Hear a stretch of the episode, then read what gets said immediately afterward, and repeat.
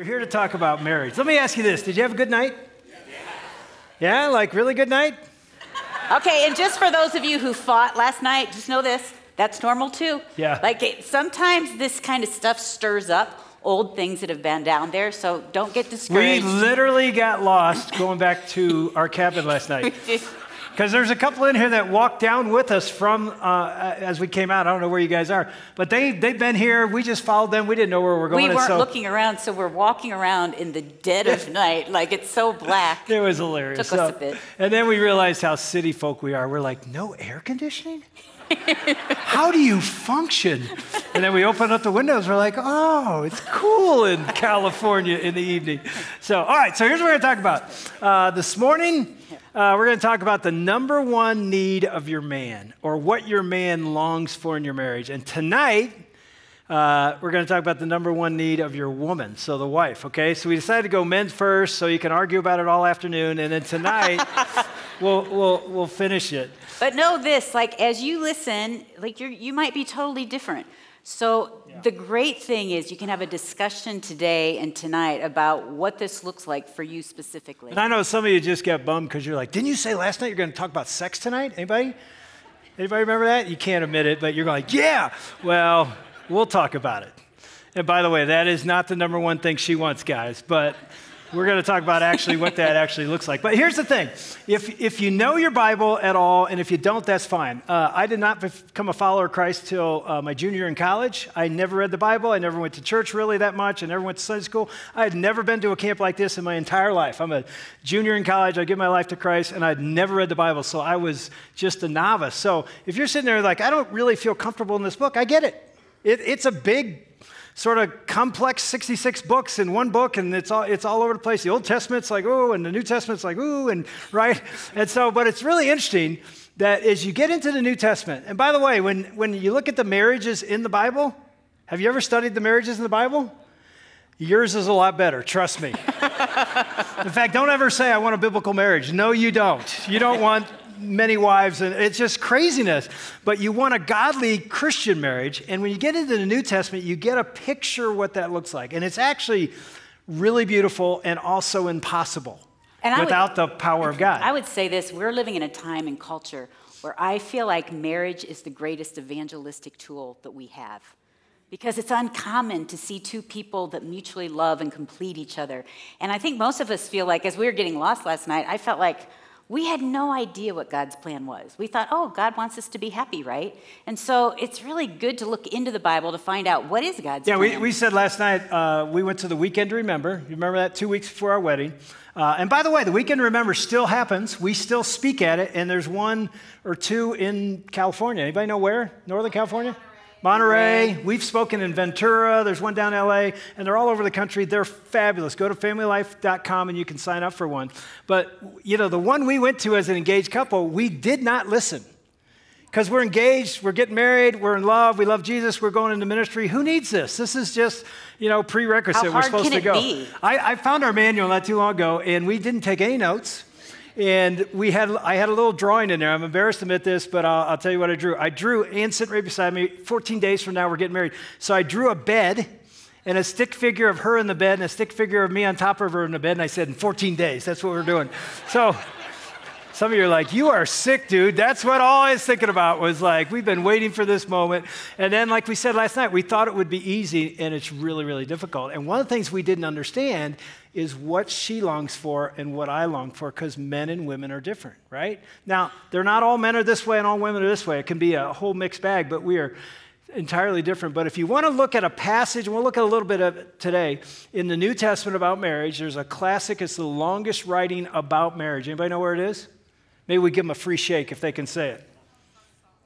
Song of Solomon's Old Testament, and that's a pretty interesting book as well. But I'm talking New Testament. There's like 20 verses just Yep. on marriage. Somebody said it. Ephesians. Ephesians 5. Whoever said it first, you get a free shake. I'll give you one. I got an extra one in my, but you're not getting my shake because I love chocolate shake. So, anyway, um, yeah, Ephesians 5. What's really interesting, if you go, it's sort of toward the end of the chapter, you read what he says about marriage, but most people never understand the context. Let me give you the context. I don't even know if we put these on the notes, I just added these. But in Ephesians 1, and I'm a Bible guy that says you just can't pull a verse out and try and interpret it. You got to understand What's the context? Who's the writer? What's going on? And so to get at chapter 25, all, uh, or, verse, or chapter 5, verse 25, you got to start at verse 1. Now, I'm not going to read them all, but listen to how Paul starts this discussion. He says, Therefore, be imitators of God as beloved children. Therefore, based on everything he said about who God is, who our identity is, he says, imitate God. It's interesting. It's written in Koine, a real specific dialect of Greek language. And imitators means to mimic or to copy. So here's what he's saying. If you're a beloved child of God, by the way, he's reminding us of our identity. That's who you are. No matter what you did last week or what's been done to you in your life, you are a beloved child of God. And he says to you and I, who are followers of Christ, mimic, copy, imitate God. In other words, people should be able to look at our lives and our marriages and get a view or a picture of what God's like. Let me ask you, how are we doing?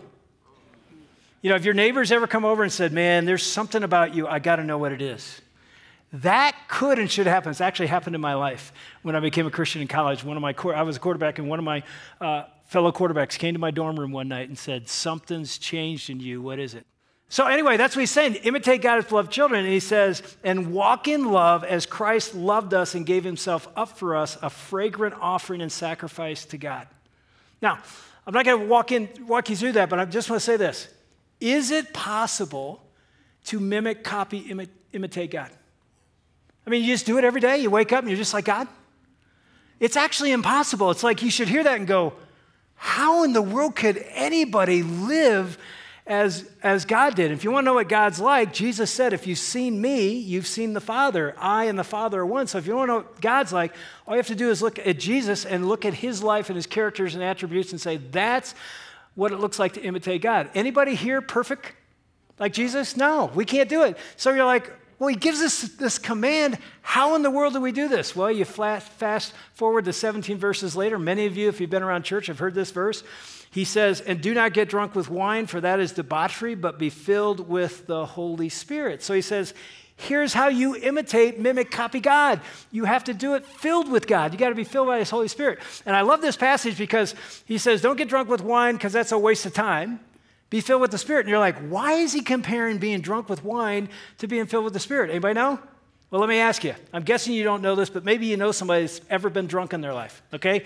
None of, none of you have ever been that. So if somebody's drunk, what controls them?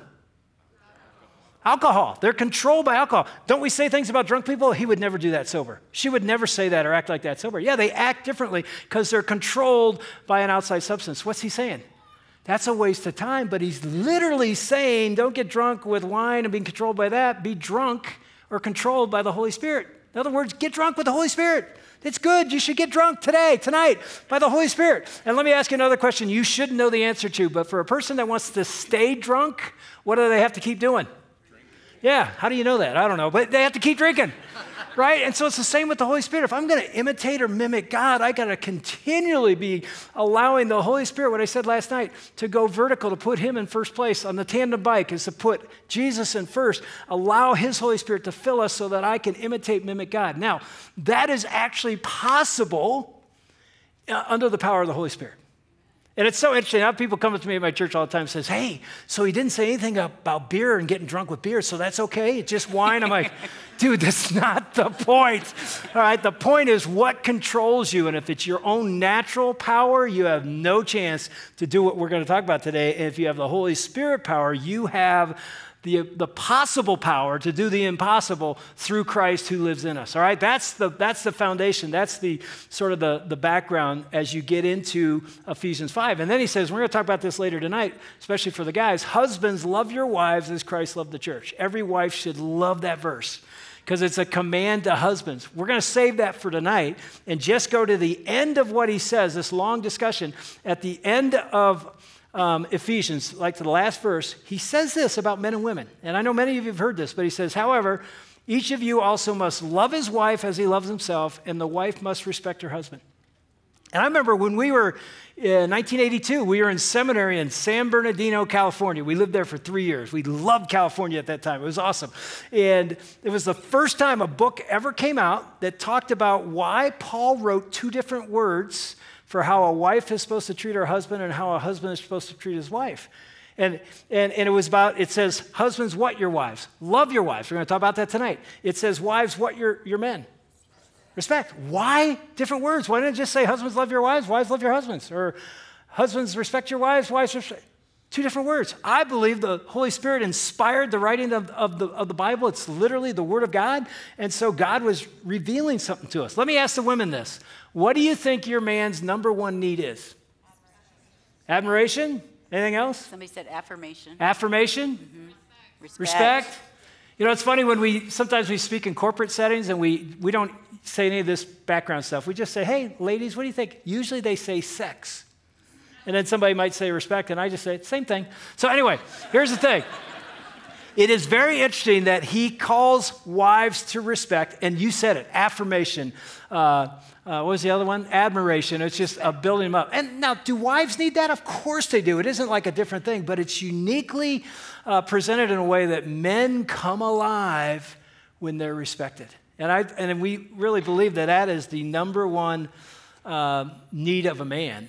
And so, you know, we're, we're in our marriage and we're trying to figure this thing out. And we often didn't feel like that was happening. Well, I felt like, I mean, I've, we, we both went to seminary. I've studied that scripture. I'm like, yeah, I respect Dave. That's, that's no big deal. Um, and we had been married about 15 years, and I was asked to come and speak to this Moms of Preschoolers, MOPS group at our church. And I told Dave, like, you should come with me. That would be really fun for them. You're the pastor. They'd love it if you came. And so he goes, yeah, I'll do that. So we go to this morning group, and I said to Dave, like, what do you want to talk about? He goes, I don't know. Let's just flow, man. Let's just go.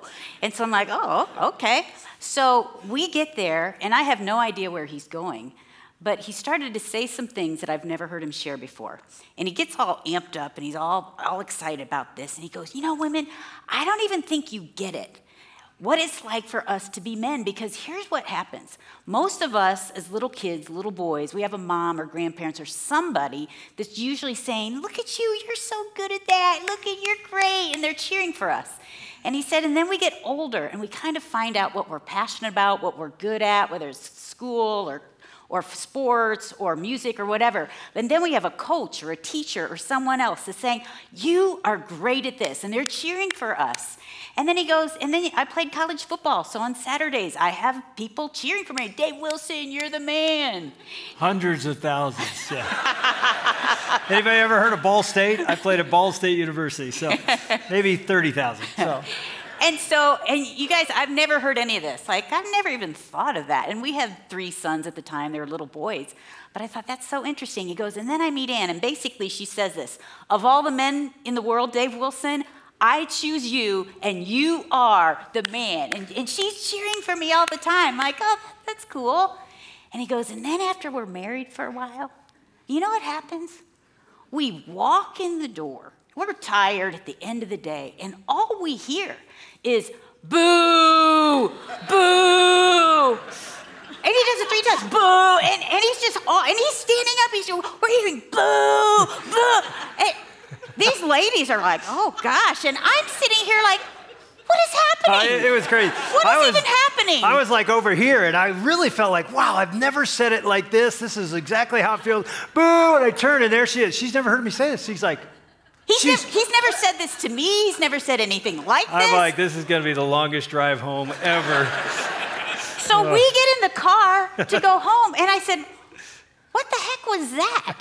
He goes, "I don't know. It just it just came out." I, I actually said, "That was God. God gave me those words." Oh, you! I, I'm just going to say, like, for you women, I was so mad because here's what I said: I do not boo you dude, I am helping you.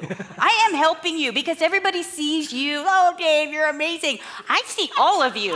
And so I'm really, I'm helping you to see the she, truth and I'm, I'm helping you be better. She actually even said, she denies it. She said, I'm, I'm like the Holy Spirit in your life. I'm like, I said, no. I, I said, I'm helping the Holy Spirit. No, she said she was. But anyway, I don't know. All I remember is it was a long drive home and we fought the whole way.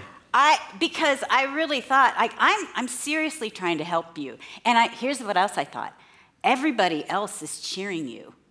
You know, like everybody, they all think you're awesome. Do you need more? and so, you know, and then I thought, well, it's because you're narcissistic, all these things. And then insecure. I, I heard that one. Yeah, and then I thought, well, I'm not going to cheer you because if I cheer you, you'll think I'm satisfied, and that will enable you to stay the same. And I and I'm not satisfied. Does this make any sense? It's so crazy. Appreciate. so I go home and I get on my knees before God because, and I tell God, like, Lord, this is ridiculous. Did you hear what He said today? and I felt, and, I, and then I asked this question: God, do you think that I boo Dave? And I felt like He said yes. Praise Jesus. And I was still defensive about it, but I felt like that the Holy Spirit within me, I felt like I've, that prompting of take, take note of your thoughts about Dave. First of all, just take note of your thoughts. And so I started doing that. And I'm telling you, you know, now that they do so much study of brain science and the neurological pathways that we form by our thinking, I realized, man, all I'm doing is critiquing him in my head like he's not doing this, he should be doing this, and why doesn't he do this? And when I told Dave in the car, I said, I'm helping you, I, he said, I feel like you're constantly trying to fix me. Do you know what I mean? Like I never do anything quite right. I never I never help the kids. I'm not being spiritual enough. I don't pray enough. I'm not reading the Bible like somebody else does. And you put these books out to like try to help me. Like read this she book. put them near the toilet. Like you're gonna be in there for a while. Read this. And I just sort of toss it. And I realized, like, I was always trying to change him. He was right. I was always trying to change him. And it was interesting what Dave did after that conversation. You went to all your buddies. Yeah, it was interesting because, you know, we had this conversation and I really did feel that way. I mean, I didn't literally walk in the house and she booed me, but it just felt the same as being on the Lions sideline and getting booed every Sunday, you know, because that happened a lot. It felt similar. It's like, you don't really like me. You want to change me. I don't do this enough. I don't do this. I, I do this too much. It just felt, and it wasn't every day, but it felt like it was a theme in our marriage. And so I was traveling with, uh, I do life with seven guys, and every man here should have some men in their life. Every woman should have, and I had these guys in my life and we were going on a trip somewhere. I, I remember I was driving, and they're all in this van. And I said, Hey, let me ask you guys a question. I know all their wives, I know all their kids, I've done their kids' weddings now, but this was years ago. I just said to them, Do you guys feel like your wife loves you? What do you think? Every guy, all seven guys, immediately, yeah. I, I was like, Yeah, I guess you would say that. I said, Let me ask you a second question. Do you feel like your wife likes you? All seven guys said, Nope.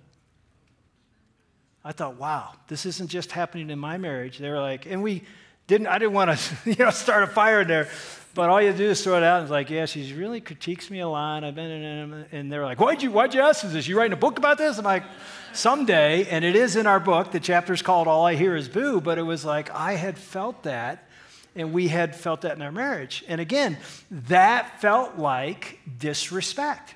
That's what it feels like to a man when he's continually critiqued. And, you know, and, and, it's really interesting. If you've ever read Emerson Eggerichs' book, Love and Respect, one of the things he says in there is you can always tell when a man feels disrespected by two symptoms. You know what they are? One is anger, the other is withdrawal.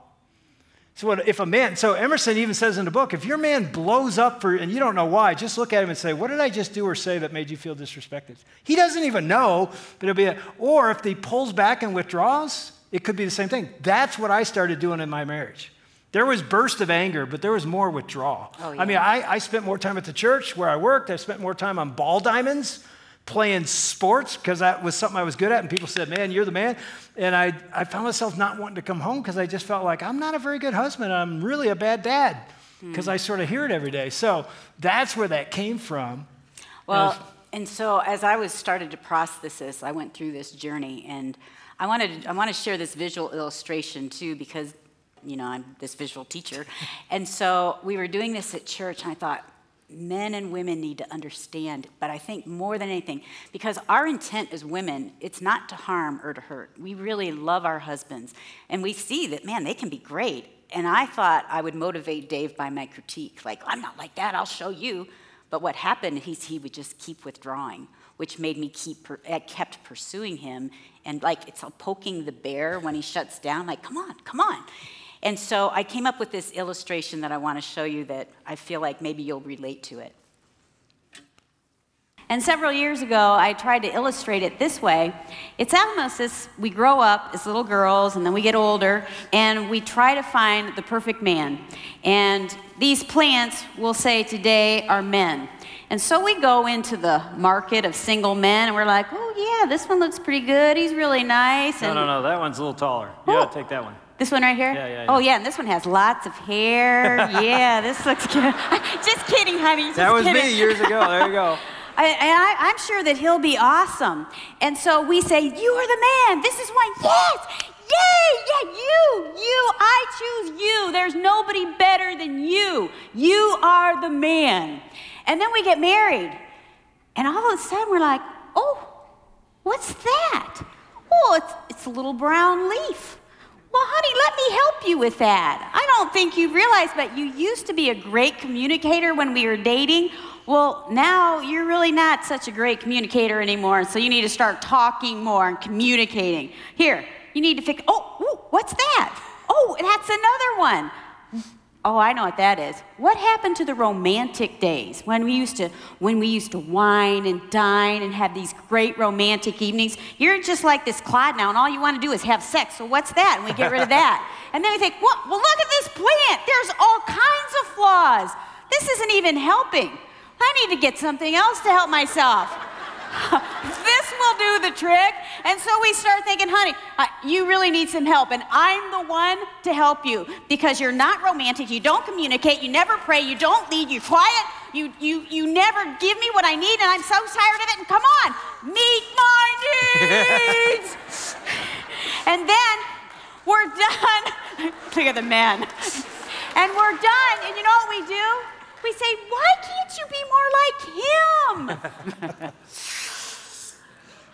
So, plant killer, the plant shopper. It's been pretty interesting as I've done that over the years. Um, after I did it the first time at our church, there's a couple at the end of the service, and they're just sitting there for a long time. I think they're probably in their 50s. And I walk over to them, like, You guys, everything okay? And the, this man is crying, like tears are streaming down his face. She said, He hasn't stopped crying. And I don't know what's wrong. He's not telling me. And all he did was he pointed to the plant still on the stage and he said, I am that plant. And his wife said, I had no idea. I've done this at the Weekend Remember Marriage Conferences for Family Life, and I've had grown men sobbing on my shoulder, saying, That's exactly what I feel, and I've never been able to figure it out or express it. I remember uh, we were somewhere and this woman came up and bear hugged you for like a minute. And I said, What was that? She said, Remember, she said, I did that to my first husband and I'm doing it to my second husband. Yeah. And again, we're not saying all women do that, but that can be a tendency to not understand what a man longs for, a wife can actually give. And so, if you're going to write anything down, just a couple thoughts. And one of them is this every man, including your man, longs for a cheerleader. He wants and needs a cheerleader. And you're the biggest cheerleader that could be possible in his life. His wife, if our wife is the one that cheers us, it changes everything. And I, and I just got to say this after that conversation at the MOPS thing, she changed. And it wasn't like in a day or in a week. Yeah. But over time, she literally started cheering me. I mean, not literally. She didn't cheer me when I came in. um, although it would be cool, you know, if we came home and you were wearing a cheerleader outfit, that'd even be better. We should sell those back there at the table. You know, the big D for Dave, you know, whatever. Um, Well, it was interesting because remember I told you I started thinking, like listening to what I was, gauging what I was thinking. Then I started gauging what I was saying. And let me tell you, I wasn't only doing it to Dave, but to our three sons. Like constant critiquing, this constant nagging. I would have never said that. And so I thought, okay, I'm gonna, I went on this journey of deciding to see, and I asked God, like, God, show me the greatness in Dave. Show me the greatness in Dave.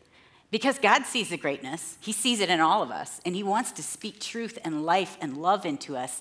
And as a spouse, That's what God wants us to do to each other. But why do we get so caught up in the critique part? And so I went on this journey this one night. We're eating dinner.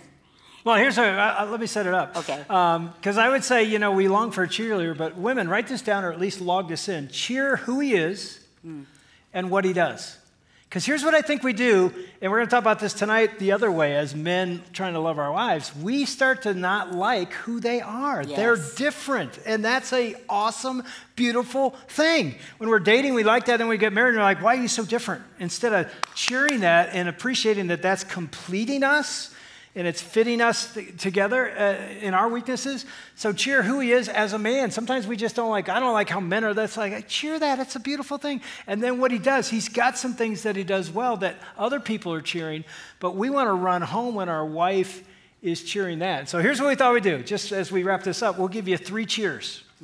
All right? Three cheers. Women, guys, tonight you get four for the women because they deserve one more than us, all right? But for the women that write this down, guys, you don't write this down. This is for wives to understand what would it look like to respect and cheer and affirm my husband. The first one would be this notice. And it's that simple. Notice who he is and what he does. So, so often, we as men feel like what we do, nobody notices or sees. I, have I've done many men's talks with just men in our church. I just did one for the National Hockey League, and I, I was talking to the men, and I said this I said, All men have lats. And they're all looking at me like, what? Lats. You know, lats, L A T S, they're lonely, angry, tired, and stressed.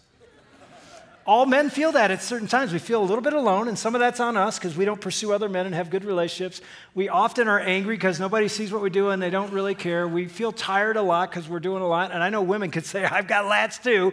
And then stressed is we just feel this, we carry this weight of paying the mortgage and to take care of it. And so nobody feels that. And so when nobody notices that, it feels like we're doing this alone. But when your wife notices and appreciates and speaks something into your life, it literally changes everything. And I'm everything. just going to say, out of my arrogance and pride, when I was starting to study this, here's what I thought.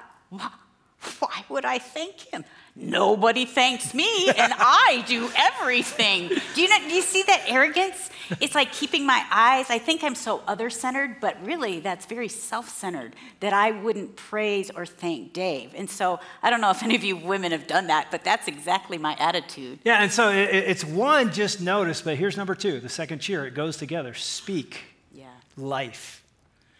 I don't know if you know this, but Proverbs 18 21 says, Life and death are in the power of the tongue. We can speak death, discouragement, tear down. We can speak life, affirmation, respect, build up. It's our choice. And I tell you, when you notice something that you appreciate about your husband or something he's doing that you just need to, you maybe haven't spoken life in a long time, just speak it out. Say thank you. I remember one time we are sitting at the dinner table, and Ann, before we just started eating, all three boys are there. I think they're teenagers or less. She just goes, Hey, before we eat, I just want to turn to dad and say something. She turns to me. Yeah, I'm going guys, don't eat yet. Before we pray, I want to say this. And go ahead. Yeah, I, I can tell you what she said because I'll never forget it.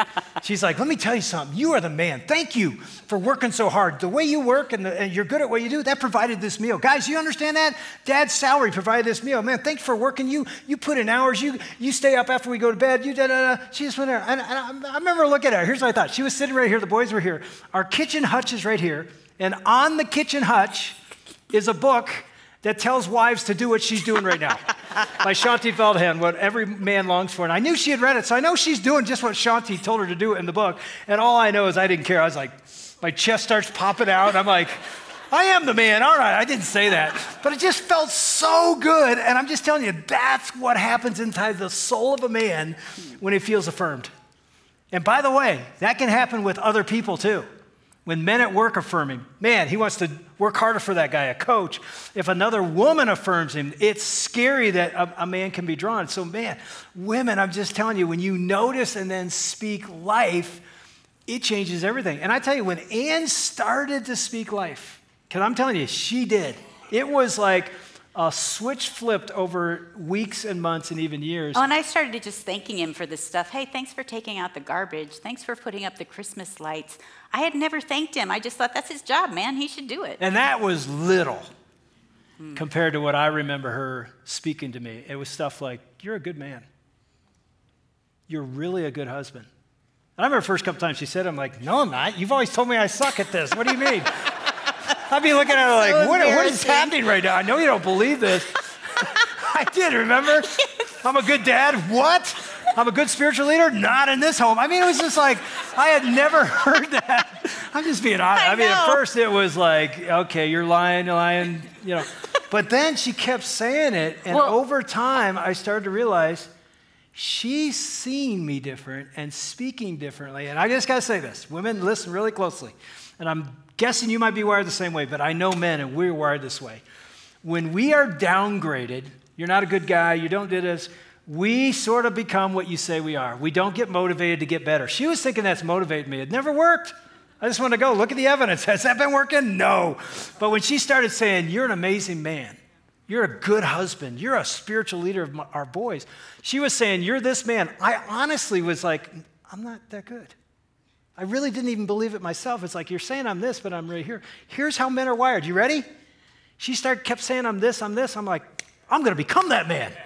I never said it to her, but inside I was like, I can be that guy. I can be as good as she says I can be, even though I'm not now, but I will be someday, even though I'm not. Does that make any sense? It's like you speak life into your sons, you speak life into your man. There's something that happens in the soul of the man. You know what it is? It's respect. It's in our soul. We feel affirmed, we feel believed in, we feel trusted. And it just makes us want to rise to become a better man. We can become a king or we can become a fool. And you have power in your words and in your noticing and speaking life to make us the king that you married us to be, that we aren't yet, but we will be because you help us get there. I don't know if that was a, a mouthful. Well, and let me um, let me kind of share like my journey with that. Oh, we should skip that part and just end here. I think. Go there. Yeah.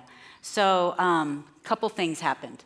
This one night, this is when I'm really learning this. Dave's getting ready for bed, and he mentions as he's getting into bed, he goes, "Man, I've had a ton of critique lately about my sermons." We used to um, have these, back in the day, these little CR calls called confidential request cards where we like, give us a prayer request, we'll pray for you. Well, they became rip the pastor cards, you know, and they were anonymous, thank you. So he starts saying Oh, so that. pastors know what I'm talking about.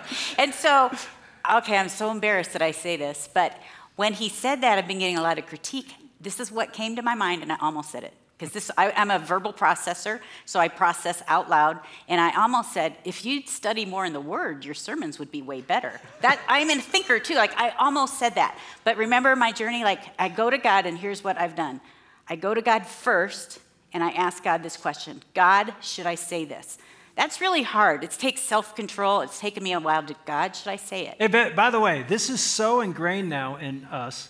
We have initials for this GTGF. Go to God first. We Yeah. just write it down. GTGF. Stop before you say something and go to God first. So I say, God, should I say that? No, no. and then I say, God, should I say anything? And is this the time? And the thought comes into my mind. Remember last night I talked about James 1 if any of you lacks wisdom, let him ask of God. This thought comes to my mind, and here's what I say to Dave I can't imagine the weight that you carry as a pastor. Like, man, thousands of people are dependent on your walk with God. What a weighty thing that is for you to carry every single day of your life. And there was silence. And then he grabs me, he pulls me over to himself, and he hugs me and he whispers, You are my life. Imagine had I said, If you just get into work, Mark. like you guys, women, we have so much influence. Do you see the influence and the power that we carry? And Satan would love us to use our tongues to, to- just to tear down, and we think it will help, but our words bring life. And I'll close. and I, no, I'll just say this. All I know is this when she said that, I mean, I can remember it like yesterday. It was like, she believes in me. And here's the thing as a pastor or as a person that, uh, you know, sometimes you're in front of people like this, people come up to you and say good things. And here's what we think. I pro athletes and I have talked about this all the time. It's like, yeah, they're just, they don't know us. So it means nothing. Like, you're the most amazing quarterback ever. Oh, that's nice. You know, you hate me next week when I throw four picks. You know, it's just, it, just, it doesn't mean anything. So when people even at church would come up and say, man, that sermon or you're amazing, you, you smile and say thank you, but you know, they don't even know anything really about me. But when your wife sees it all, the good and really the ugly, and says, I believe in you, you're an amazing man, I, I, I can feel what you must feel to go through it. That's why I said, You are my life. Because you who see the crap still admire me. Hmm. and believe in me It's the gospel. and trust me. That is the gospel. You get to live that out because that's what God does. yeah. And it's such a beautiful thing, and it draws us to God. And so we'll end with this. I, we said three cheers. The last one we're going to talk about more tonight, but the first one was notice. Second is speak. And you won't believe this, but it's true. The third one is desire him sexually. I know some of you women just said, I'm not writing that one down, but that's okay. desire him sexually. I, and I joked earlier, and we don't have the time to go into it. We'll talk about it a little bit tonight. But when a wife desires her husband sexually, there's something there that's connected to a man's desire for respect. I don't have time to get into it, but they're connected. Uh, in a beautiful way, actually. And by the way, you hear that? I'm not saying, you know, rush out of here to your cabin and rip your clothes off. And, you know, I'm not saying that, although that could be, anyway, I'm not saying that. But I am saying this there's something when you show interest in this area of the marriage, and I'm not saying that men are more interested than women, it's all kinds of different levels. But something happens in a man's soul that says, she not only believes in me, she wants me. And there's a trust there that has something to do with a man's respect. I'll end with this. I shouldn't, but I was uh, one afternoon uh, speaking to our staff at our church uh, with my iPad on, on, on this table in front of them, and we've got a couple hundred staff. So I'm teaching some leadership thing to our staff. It's like two in the afternoon, and a text comes in that shows up on my iPad, you know, flashes up and goes away. And it was a text from Ann, and it didn't stay up there long enough for me to see the whole thing, but I saw enough. Because it said something to the effect of, hey, big boy, when you get home tonight, we're getting it. And it goes away, you know? And I'll never forget, that flashed up, and I'm up there talking about leadership, and all of a sudden I go, you know what?